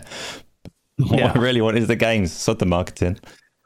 Absolutely. Once we have the games and we're excitedly talking mm-hmm. about it, then it'll always be like that, Danny. Um, but it's a balance. Uh, a lot of people do like um, the controversy. The controversy sells. Controversy for me, just in the topics alone, is exciting. I like the politics behind the industry, but we, I do want to talk more about the games. And as High on Life is a great example of that. Some game you can just talk about and laugh about, not massive spoilers. The game's humor is so for me and Mads and Asa even it's just it's it's fun to discuss. Like Elden Ring, we could talk about. You know, we met that boss. Um, so yeah, it, swings and roundabouts. Um, Face 23, Brooklyn, New York. My cable dropped. Yes, my my headset is running out of battery. This stupid Steel Series thing just beeps at you every three seconds if you haven't recharged it. And now I, I think this headset's going out. Uh, going by the wayside. Face, thank you again uh, for the $20 super chat to whichever Xbox fan that was saying E3 is bigger than the Game Awards, Game Awards had 103 million views this year. So if Xbox was going to show anything, they should have shown it there. Agreed with you. 100% agreed with you. I saw after the Game Awards, so cable. I, I saw with the Game Awards so much damage controlling Oh, it's only the Game Awards. Why does everyone care about the Game Awards? Oh, you know, I don't know. It's that bloody show where they revealed the Xbox console. Yeah. What the hell are you talking about? And now 103 million. Who was saying that? Who was saying? I didn't say uh, it's inconsequential. Or in fact, we had a whole argument about the value of the Game Awards and the responsibility. Oh, risk it for the biscuit, Mr. Lanus. Of course he was downplaying it. I'll risk it. Why do you do this to yourself? You make it so easy for me to absolutely shit on you, which I don't always want to do. He's a nice guy. Um, but yeah, risk it. you've got a lot of uh, L's uh, taken on this one. But yeah, well, risk it. at least I'm sure now you acknowledge we all make mistakes. But the Game Awards is big. It is important. So the Massive. numbers don't lie. They are. They are. I think. Isn't um, it, it, isn't it even bigger say- than? Isn't it? Isn't it even bigger than the uh, Oscars? Oscars and that kind of stuff. Yeah, I mean, gaming has dwarfed um, that, but against the Oscars, that says a lot because Oscars is huge. So It does, but the Oscars is like an awards show. If the Game Awards was an awards show, it, it would not have the audience that it Yeah, has. So- probably. Yeah. It is really all about. The, yeah so the- then then again that's even more that should be even more incentive for these companies to put their you know game trailers there because like everyone is there hmm. for, for that particular reason right so hundred percent. And did you see how good the show was this year? Next year, you're going to see a lot more companies, including Microsoft, actually show things off. Because if you're downplaying it, why the hell is the head of Xbox sitting front row on that show? Don't downplay it. He was not he was not happy for, Oh, I've uh, never seen him so annoyed in my life. And not that I've seen him a lot, but he looked pissed because he knew. He knew. It's like he was getting on a roller coaster ride. He just like bit his teeth down like this. Mo- don't even introduce me. Don't even introduce me to the show. Just want to sink here, and just cry. And that was the same day the ABK deal came. through. Phil, we love you, man. Honestly, and it's it's not nice uh, to see you that upset, but bring the games, man. Um, Danny Passion Official, thank you for the two dollars super chat. Says I'm okay with the drama, but the balance is great. Well, thank you, Danny, for your vote of confidence. We will try and strive to maintain that balance. It's not always easy, but I appreciate it. Uh, before we go off the High on Life, well, actually, we've gone up past the half high end life. Apparently, Tomb Raider is now published by Amazon. What? I thought, can someone explain this? We were talking about this in the green room and I didn't understand it. Boxenberger's back. Uh, welcome back, baby. Sorry, the, the internet was gone. no, it's all good, man. It happens. It happens. Um, we talked about, well, you, whilst you're here, I'll put you in the hot seat. Mm. Tomb, Tomb Raider is published by Amazon, of all places. Yeah. Uh, what's going on there? Because CD Crystal Dynamics got purchased by Embracer, but Yes, the publisher is exactly. Amazon. Can someone explain to me? I actually don't know. I don't know what's going on.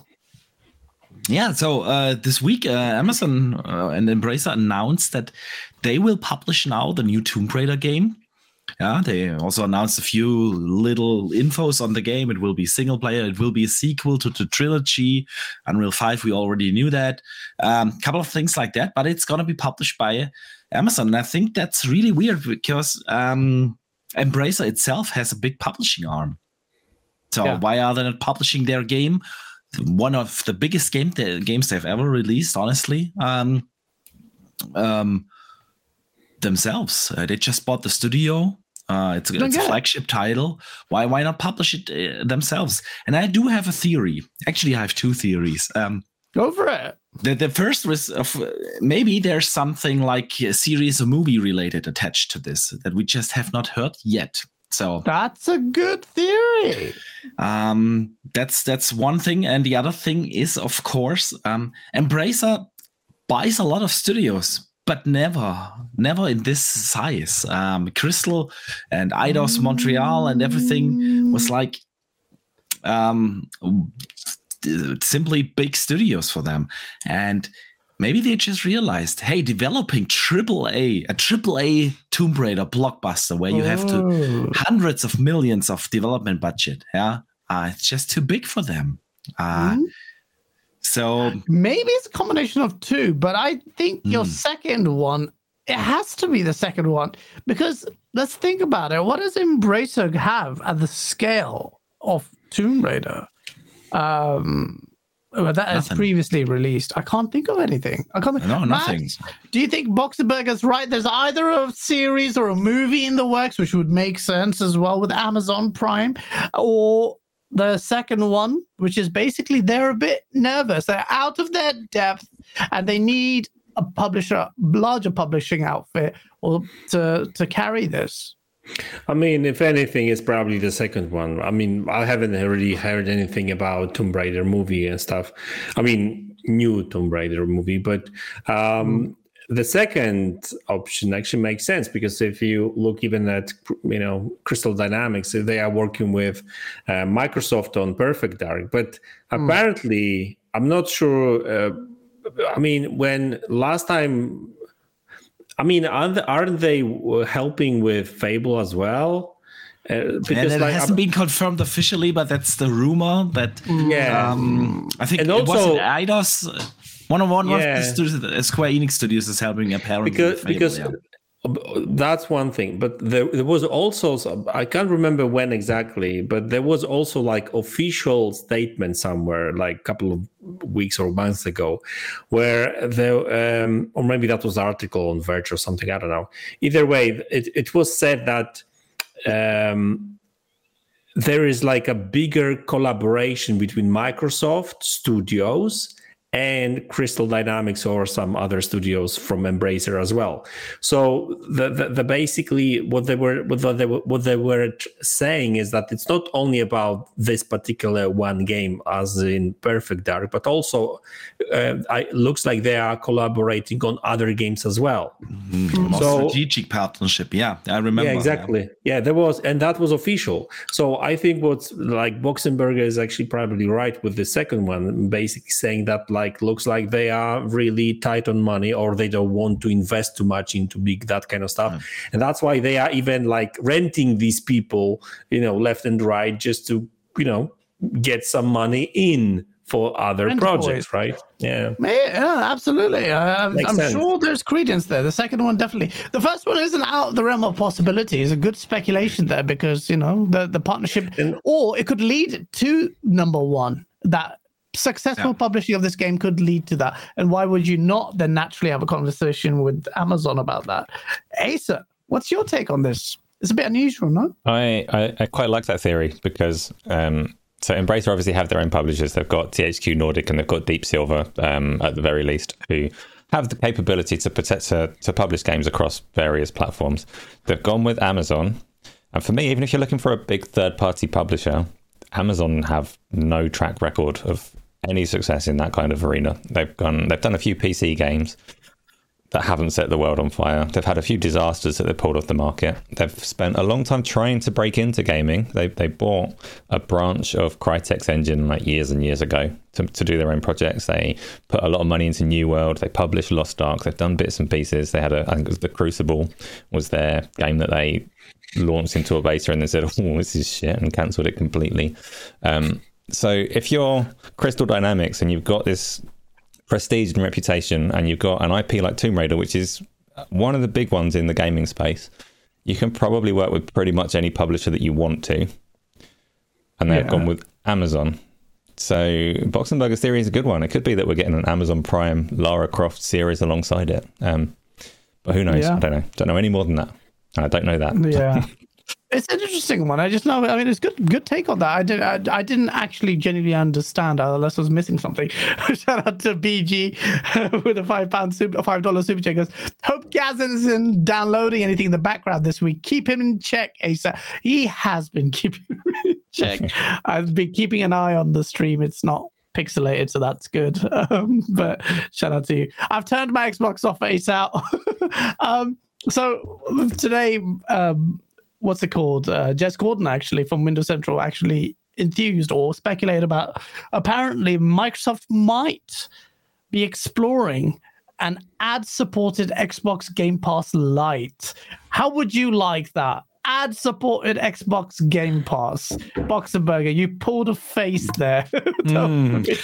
Yeah, I, I, keep keep the ads out of my my beloved hobby. I I don't want that uh, in there. It starts with with with the light version, and if it's successful, you know how this will go. This will trickle mm. over to everything else. I want to yeah. keep my game gaming space ad free. Um, however, I do understand why they are looking into that. Um, obviously, you want to make the, the, entrance barrier as slow as possible. Mm-hmm. Um, uh, especially with xCloud now, you have to have like the ultimate uh, tier, yeah, which is 15 euros. Um, I don't know how many pounds, 12 or something. Yeah. Yeah, I think so. I think, yeah. 12 so of course um, you you tr- you want to try to to reduce that barrier i'm not sure if if an ad-based thing is, is is is the way to go, or if you should just get like Xbox xCloud uh, the, as the lowest tier, so that when you have that Samsung TV, you know that that's where the angle is coming from. If you're mm. in front of your Samsung TV, you have the xCloud app on there. You want people to not subscribe to a 15 euro monthly uh, subscription service, but to a three to five euro subscription service because that's when when people are getting hooked. Yeah. Um, so yeah, I'm I'm not sure um, uh, if it's a good idea, but I get why they do it. Um, yeah, could be a way. Could be a way to finesse the inevitable price hike that is coming mm. in January. You heard it here. I'm guessing January or February. It's coming. It's got to be coming. 24. You think 24. you think they, they increase the price of Game Pass before they release actual games? Yeah, that would make no oh, sense. That's a good point. Actually, it's a good question. I don't. It would be so. stupid. It would be stupid. Would be if, any, if, anything, so, they will wait. They will wait for Starfield and all these games and yeah. to grab more people in. Yeah.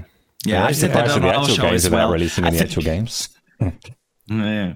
I think they will keep the Game Pass price stable through 23 to actually bring out some games and uh, and then we will see in 24 the price hike. Yeah, yeah. Um yeah, I, I don't know. I, I, don't know what's going on with that. I think I would hate an ad support. Not that it would affect me because I'm going to pay for it because I hate ads. Yeah. I paid for YouTube Premium today. I feel disgusting for paying that, but I just don't want to see ads anymore. Um, but yeah, no, I mean, absolutely. That that could hopefully be anything to add to that, Asa. Would you think that's okay? Microsoft desperate for some because the great point that Boxenberger made was lowering the barrier. And cloud, xCloud is seen as taking it to the masses, yet that's locked off by the most expensive subscription uh, ultimate model. Yeah, I mean, it's it's worth pointing out at the moment this is just a survey, just a thing that they're probably exploring. And if you look over the fence at the, the TV streaming industry, uh, Disney and Netflix and Hulu and all of those, they're all exploring ad supported options as well. Publishers yeah. are greedy, and if they can get more money in any avenue they can, they're going to explore it. The yeah. the, the, rumors that were reported, you really have to take them with a, a huge grain of salt because it is literally just reading into a survey and trying to infer things. Um, one of those is that the the speculated price of like three dollars a month or something for the ad supported tier that's not a thing that exists may may well never happen probably will never happen um, the other one is that it includes xbox live gold like you can play online multiplayer with it again mm. not a mm. thing but that's obviously not going to work if xbox live gold still exists at whatever price it is yeah. so there's yeah there's a lot there i'm very much with Boxenberger, with Mads, adverts are something that hopefully we as a massive gaming community will remain very resistant to. And it's amazed me for the last like 20, 30 years that we've pretty much done all right. We haven't got yeah. commercial breaks in our adverts yet. And That's true. I've been expecting that for the longest time. So hopefully, hopefully we can stay stubborn and keep our gaming nice and clean and wholesome. That's even good. even you, you you bring up a lot of uh, great points there. Even like product placement and such things are relatively so rare. Yeah, not so bad. It's that product. I thought, like I said at the start of the show, I'd rather see a real McDonald's than Burger Munch or Chunky Punk or whatever names they come up with. Random Little shittily, shit. as they've got in High on Life. Little shittily. I mean, okay, speaking, games can take good license with that. I, I, I, think most people will be okay with these ads as long as they're not very, uh, you know, um, invasive. You know, front, yeah, yeah if you, if they will put some, you know some ads here and there during loads, you know, loading times and stuff. Although you know, loading times are actually quite short now, so I don't know how they yeah. would do it, but like, yeah, I mean, I, yeah, put it there, done. exactly. So you know, maybe they will be, they will, maybe they will try to do more, uh, you know, product placement or something like that. Maybe that, but. They, that's what they've been doing. So you've got Monster, energy drinks, you've had Energizer bunnies, you've seen that.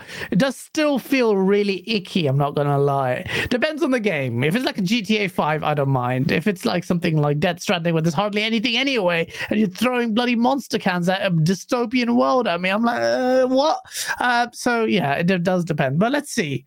The final one is another rumor, but it comes from Jez Corden, who, believe you me, does actually know quite a few things. And he says the new Xbox event that's rumored is starting to, well, he's basically whilst he's being very careful and saying, "Well, I still think it's a, a, a rumor," it seems to have a little bit more weight. Um, to be honest, Aaron Greenberg actually confirmed that they will have an event. Kept it coy, obviously, with the details. I'm sorry, I'm holding on. Well, he didn't say event, but yeah. Yeah, so something will come up. XCOM. If he does that emoji, Aaron Greenberg, I want to. Okay, anyway, um, so there's an event apparently coming in Jan. I want to know. I think it's inevitable. There is going to be an event. There's the outcry from Xbox fans, real Xbox fans. Yeah, I'm not the arbiter in deciding who's a real Xbox fan, but the outcry after the Game Awards was considerable. Um, yeah. Charlie Hustle said, "Gaz trying not to gallop." I'm not a pony, uh, but look, the outcry is substantial. Xbox will have pressure to reveal and have a good show because, particularly when they had a terrible summer E3 showcase, whatever it's called. So now they're going to have it. This coming, it's definitely going to happen. They're going to have a busy year on paper in 2023.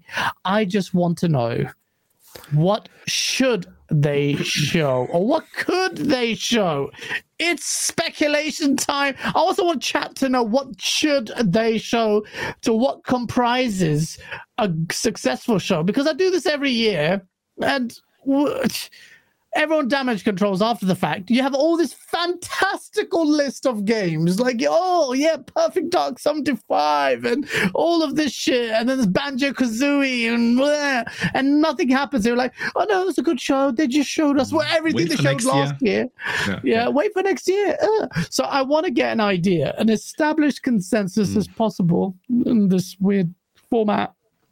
What, what what can they show? What should they show? Boxenberger, go for it. What do you think they should show first of all?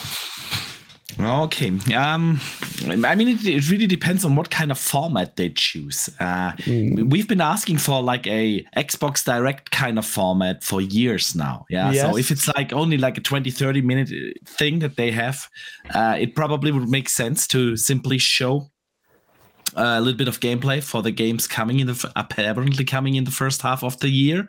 Yeah, yes. and of course give the release dates. We still don't know when Redfall is coming, Forza is coming, when Crazy. we will play Starfield. Yeah, um, uh, Stalker Two, and and so on. Uh, last case of Benedict Fox and so on. All these games don't have have uh, a release date yet, so it would make sense to use the showcase for that. Um, I still I think, it's, it's a great point, uh, Boxenberger. They didn't they say these games are coming in the last twelve next twelve months? Yes, exactly. That was in June, so you have games coming out, Redfall, Starfield, uh, and all of these in the June, and we have no release dates. Yes, exactly. They they they are supposed to come out before the next E3, basically. Yeah. yeah. So um, mm. that's when hmm. when we expect these games to come out. Um, they of course there will be no doubt one or two games that will get a delay I have, I have yeah. no doubt. Uh, but the vast majority should hopefully hit that window, and we have no idea when they come out. Um, mm. We don't know nothing about Hollow Knight 2 and and uh, Silksong and so on, and and all these games. So yeah, that would be would make the most sense to use the showcase for that. Um, I still think it's a missed opportunity with the Game Awards. Someone also posted it in chat earlier. Earlier today, Geoff Keighley revealed that 103 million viewers watched the Game Awards. Yeah, I think no, you cut out when we were talking about this, but yeah. Ah, okay, did. okay, I'm sorry. Yeah, so no, no Xbox showcase, maybe E3 or the the one in January will hit those numbers. So, um, thank you. Yeah. Um, so that's a massive, so, massive but, missed opportunity. Yeah. Missed yeah. opportunity. Horrendous. You're right. Nothing. Ooh, well, apparently Riskier still thinks that E3 will hit those numbers. Maybe it might, but uh, I don't think so.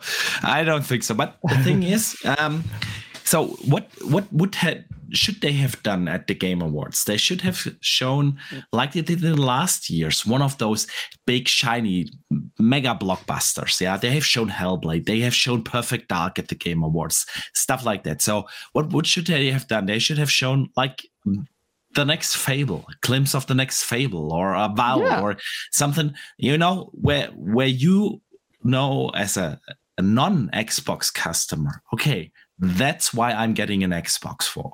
Um, So if it were up to me, uh, what I would do is I would go out in January with a, sh- a smaller showcase, just lay out the roadmap of the next six months, but then um, have another Xbox Direct format in April or something. Yeah, um, not a bit close to E3 though.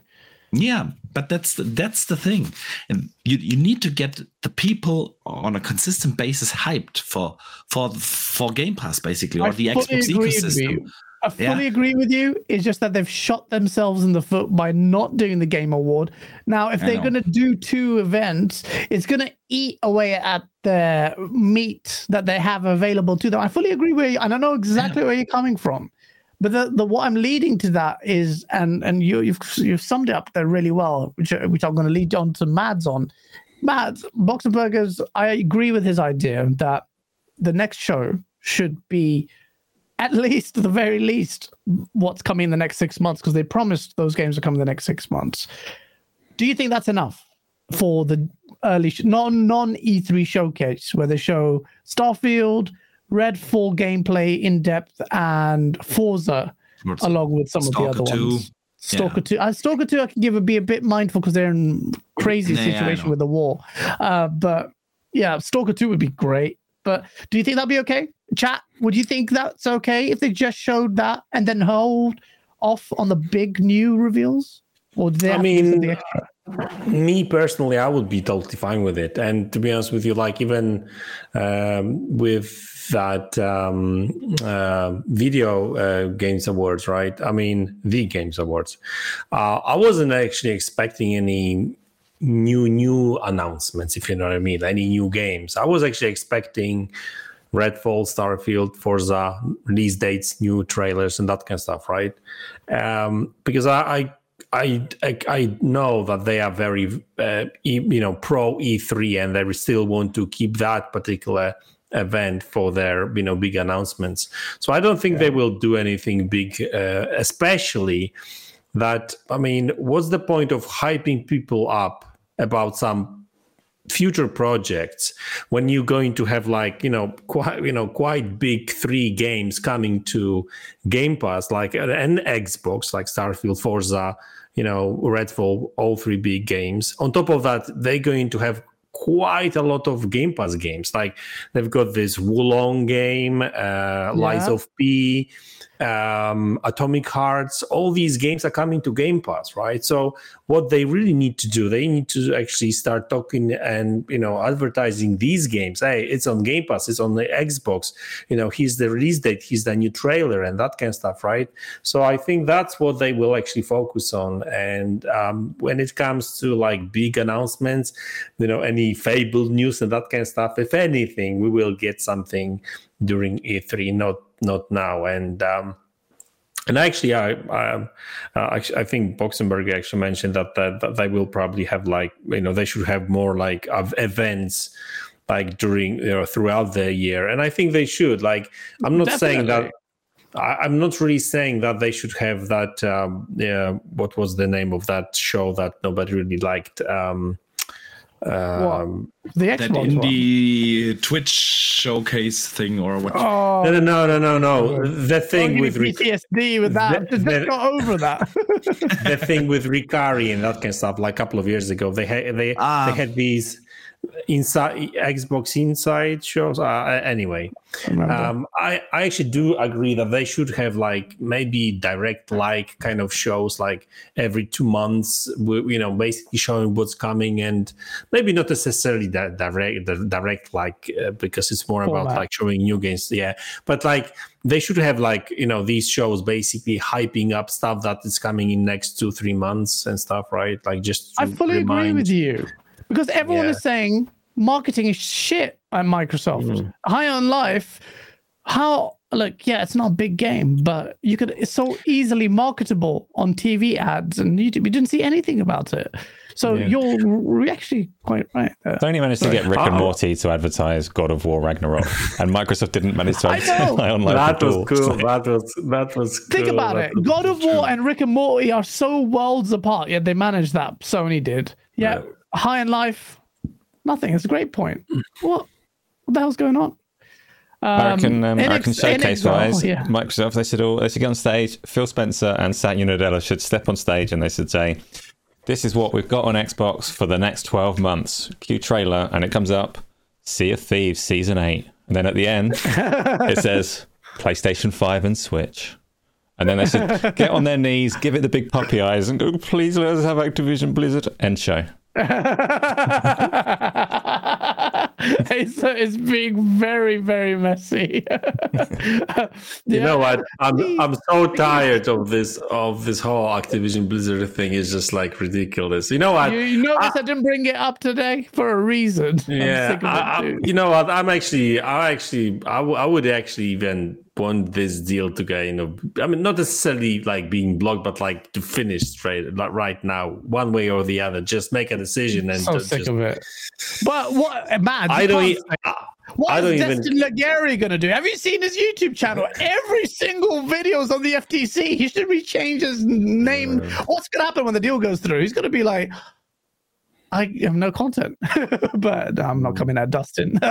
um, but yeah, like really, it's sick and tired of it. Um, but I want we won't talk about it. We won't talk about it because it's boring and sucks. Um, so yeah, but Asa, this the showcase event, whether or not it happens, I I, I guess uh, Boxenberger actually kind of you've you've laid it out there quite well. It made me reconsider my stance. At one point, I was thinking, you know, if you just show Starfield, Redfall, and Forza, that's not enough because we want to see the new gear reveals. And you know, like they had Death Stranding two on stage, but the six months deadline is impending. So now there's pressure. You can show us that and maybe a little bit of avowed or whatever, and then has reserved the big ones for E3. What was your take on it? What tease that? Tease that for E3. You know, more of Hellblade at E3 or something like that. That that's enough for. Yeah. Someone in chat asked, "What's happening with?" Um, uh, oh, it was, it was him, ranting Greek gamer. Shout out to you. Um, he goes, um, "What's happening with Hellblade, I'm a bit concerned. I'm also a bit like, hmm, what's happening with that? But Asa, sorry, go ahead. Uh, yeah. What's your expectation and what should Microsoft do? See, I still think, and I'm against most people on this, I think, but when they came out last year and did their This Is Our Next 12 Month Show, and they had that awkward moment where that, that kind of cut the marketing cycles down and left them in a slightly weird position for that one show. I really think they should stick with that format and get things down to 12 months because they should have a content pipeline that allows them to to fill up showcases and talk about things that are coming. Like um, like Boxenberger said, like Matt said, these games that they've claimed are coming within what is now six months. It, it's a very safe bet to say that Microsoft have some kind of showcase because they can't release Redfall without telling us about it. So they have to, whatever the format is, they have to be doing something. And yeah, is the weight on their shoulders to to provide games like we're trying to buy whoever we're trying to buy is not an excuse for for the way that they're not showing anything. We know now, they know now that it's not fooling any of the mm-hmm. regulators. So get on and show us what you got coming. Excite your fans, sell your consoles. Push on. We are absolutely, and Reverse World actually kind of. I think he's echoing your sentiments. There, he says, "Well, it's, he says, can't they do a January show that shows all of 2023 and then E3 d- does the next 12 months, which would take us into June 2024? Would you be okay with that, Asa? Like, I maybe. I didn't think you would talk to me again, so I stopped listening. you piece of shit. well, Reverse World is suggesting that we can do a January show all of this year, or next year, 2023, and then do another 12 months because that's what you're suggesting. Uh, it's good to get a 12 month pipeline of what Xbox is intending to release if they stick to it, which I I have questions about. But yeah. Yeah, and they're always going to have that um, that difficulty where, and this is a, a challenge that faces the whole industry, where we as an audience, some of us may want to know things that are six years out, and some of us really don't. But as an industry making games, they haven't got a lot of choice. So in one in one mm. way or mm. another, they kind of have to come out and say these are what we're working on because if they don't, it's going to leak through job listings and back channels and all the rest of it. So I do I do understand. I never get excited for a CGI trailer for a game that's years away. Like Wolverines come in and you've got CGI in a bar. It tells me nothing. I don't care. Take that away. Don't want to know. But yeah, but it, but it gives the masses. Got a choice, and, yeah. Wolverine's a weird example. It's a big IP and people can get excited. But like Perfect Dark, whatever. I got excited. Uh, well, I think I think it is important to lay out your roadmap to, to a certain degree. You can't reveal everything. You need to, uh, at certain points, surprises. But you have, especially at the beginning of a generation, you have to give people a reason. Yes. Okay, if I'm gonna invest now in an Xbox, I I will be owning for the next six, seven, eight years, however long the, the, the generation will be an Xbox, and and I'm getting these games. I'm getting a new Fable. I'm getting a new Perfect Dark and an Avowed and and all these things. Um, so a roadmap, even for games years ahead, I think it, it is important. Um, I do agree with especially you for there. general But- consumers. But they kind of did that already. I mean, Yeah, they yeah, showed They that. did. Yeah. So, but Yeah. but the but the thing is, like, I don't think they can show us everything.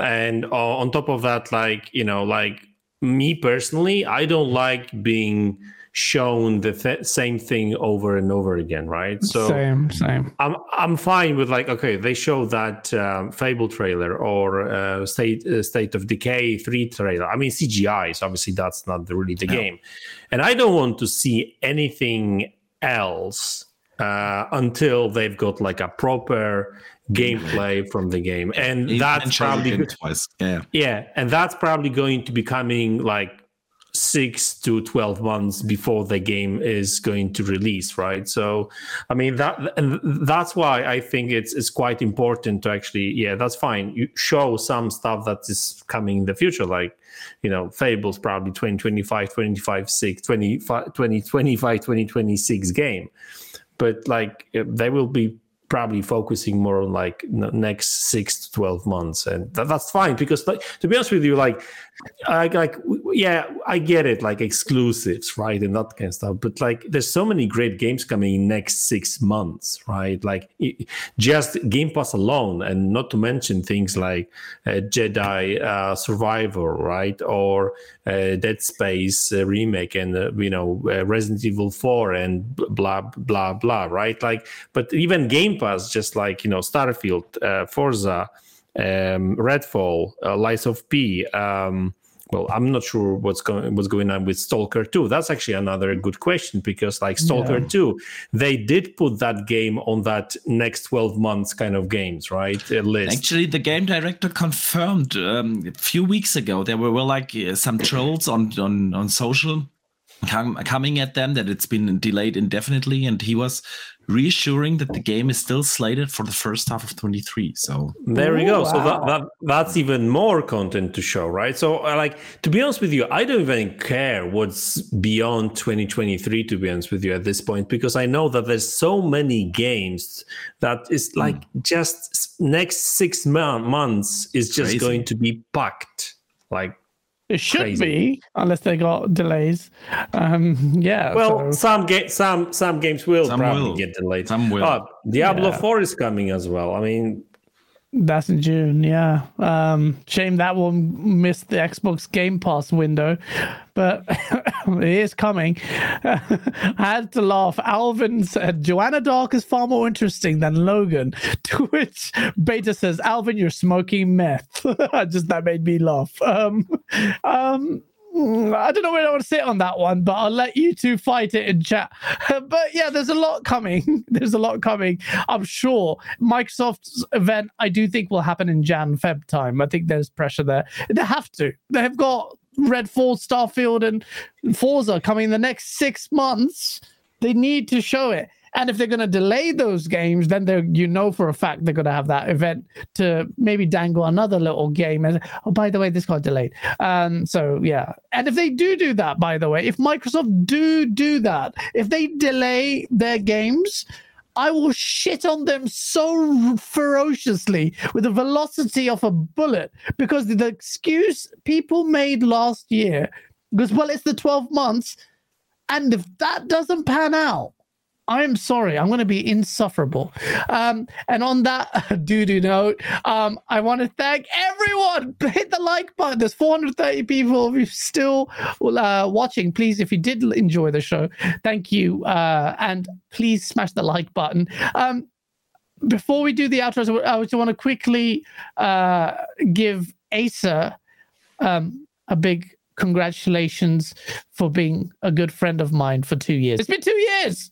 Since we've been doing this. I don't know how long it's been. It's been December. Like we, I think we've started this like two years ago. I don't know what the number, the, the month is. Someone told me it's been two years. There might be wrong information, but shout out to Asa for doing those Spotify things and for being a great friend and being a piece of shit at the same time.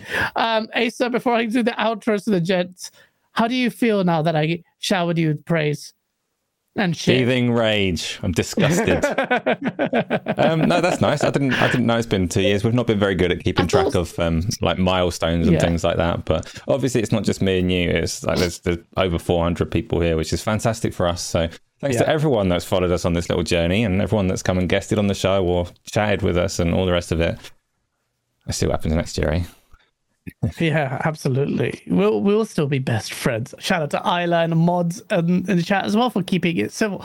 Before uh, we do go out, we have to give these Jets a, t- a time to shine. You have been shining all day. Thank you so much for gracing us with your presence, Mads. I finally see the beautiful smile. The Polish sensation is here. How are you? I hope you had a good time, man. Thank yeah, great time. Obviously, thanks a lot for the invite again. Um, a lot of fun as always, a lot of love with you all, you guys. So yeah, really appreciate it, and uh, yeah, thanks for the invite again. Thank you. Please check out their stuff. It's linked in the uh, in the description below. And Isla, lovely as she is, was has pasted it. Last but certainly not least, Boxenberger. I hope you're feeling better, man. Here's some auto tune for you. How was your debut?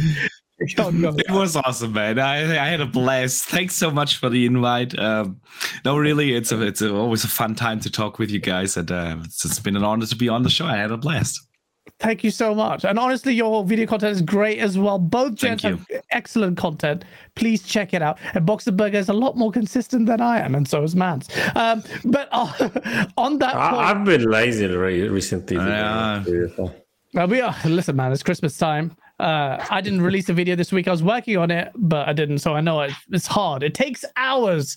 And but speaking yeah. of which, we have loads of content, and I promise you, we have three videos in the works. One was supposed to come out yesterday. It's come out.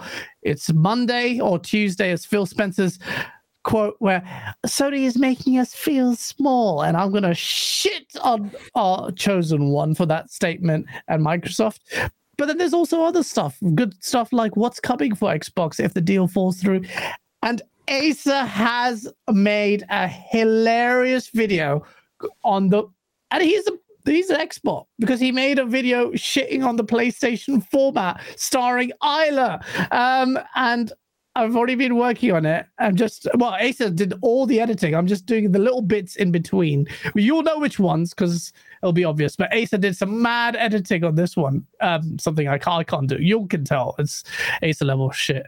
So definitely. Can we get the Source Awards? Yes, see Wubby you. We will next year. I was thinking of talking about that uh, next year, but hopefully soon. Um, starring Isla Ghost Magones. I saw you there as a little, uh, what did you call yourself? That's such a weird, you small. That's it. You guys are weird. Asa, you're weird. If you want to see Asa's hilarious sense of humor. You'll find it very soon. Thank you, everyone. Please hit that like button. This is the longest outro ever. I feel like that God of War guy who was giving a speech for 10 minutes as Al Pacino died live on stage. Um, but yeah, thank you. Please hit that like button, and we'll see you very soon. Peace.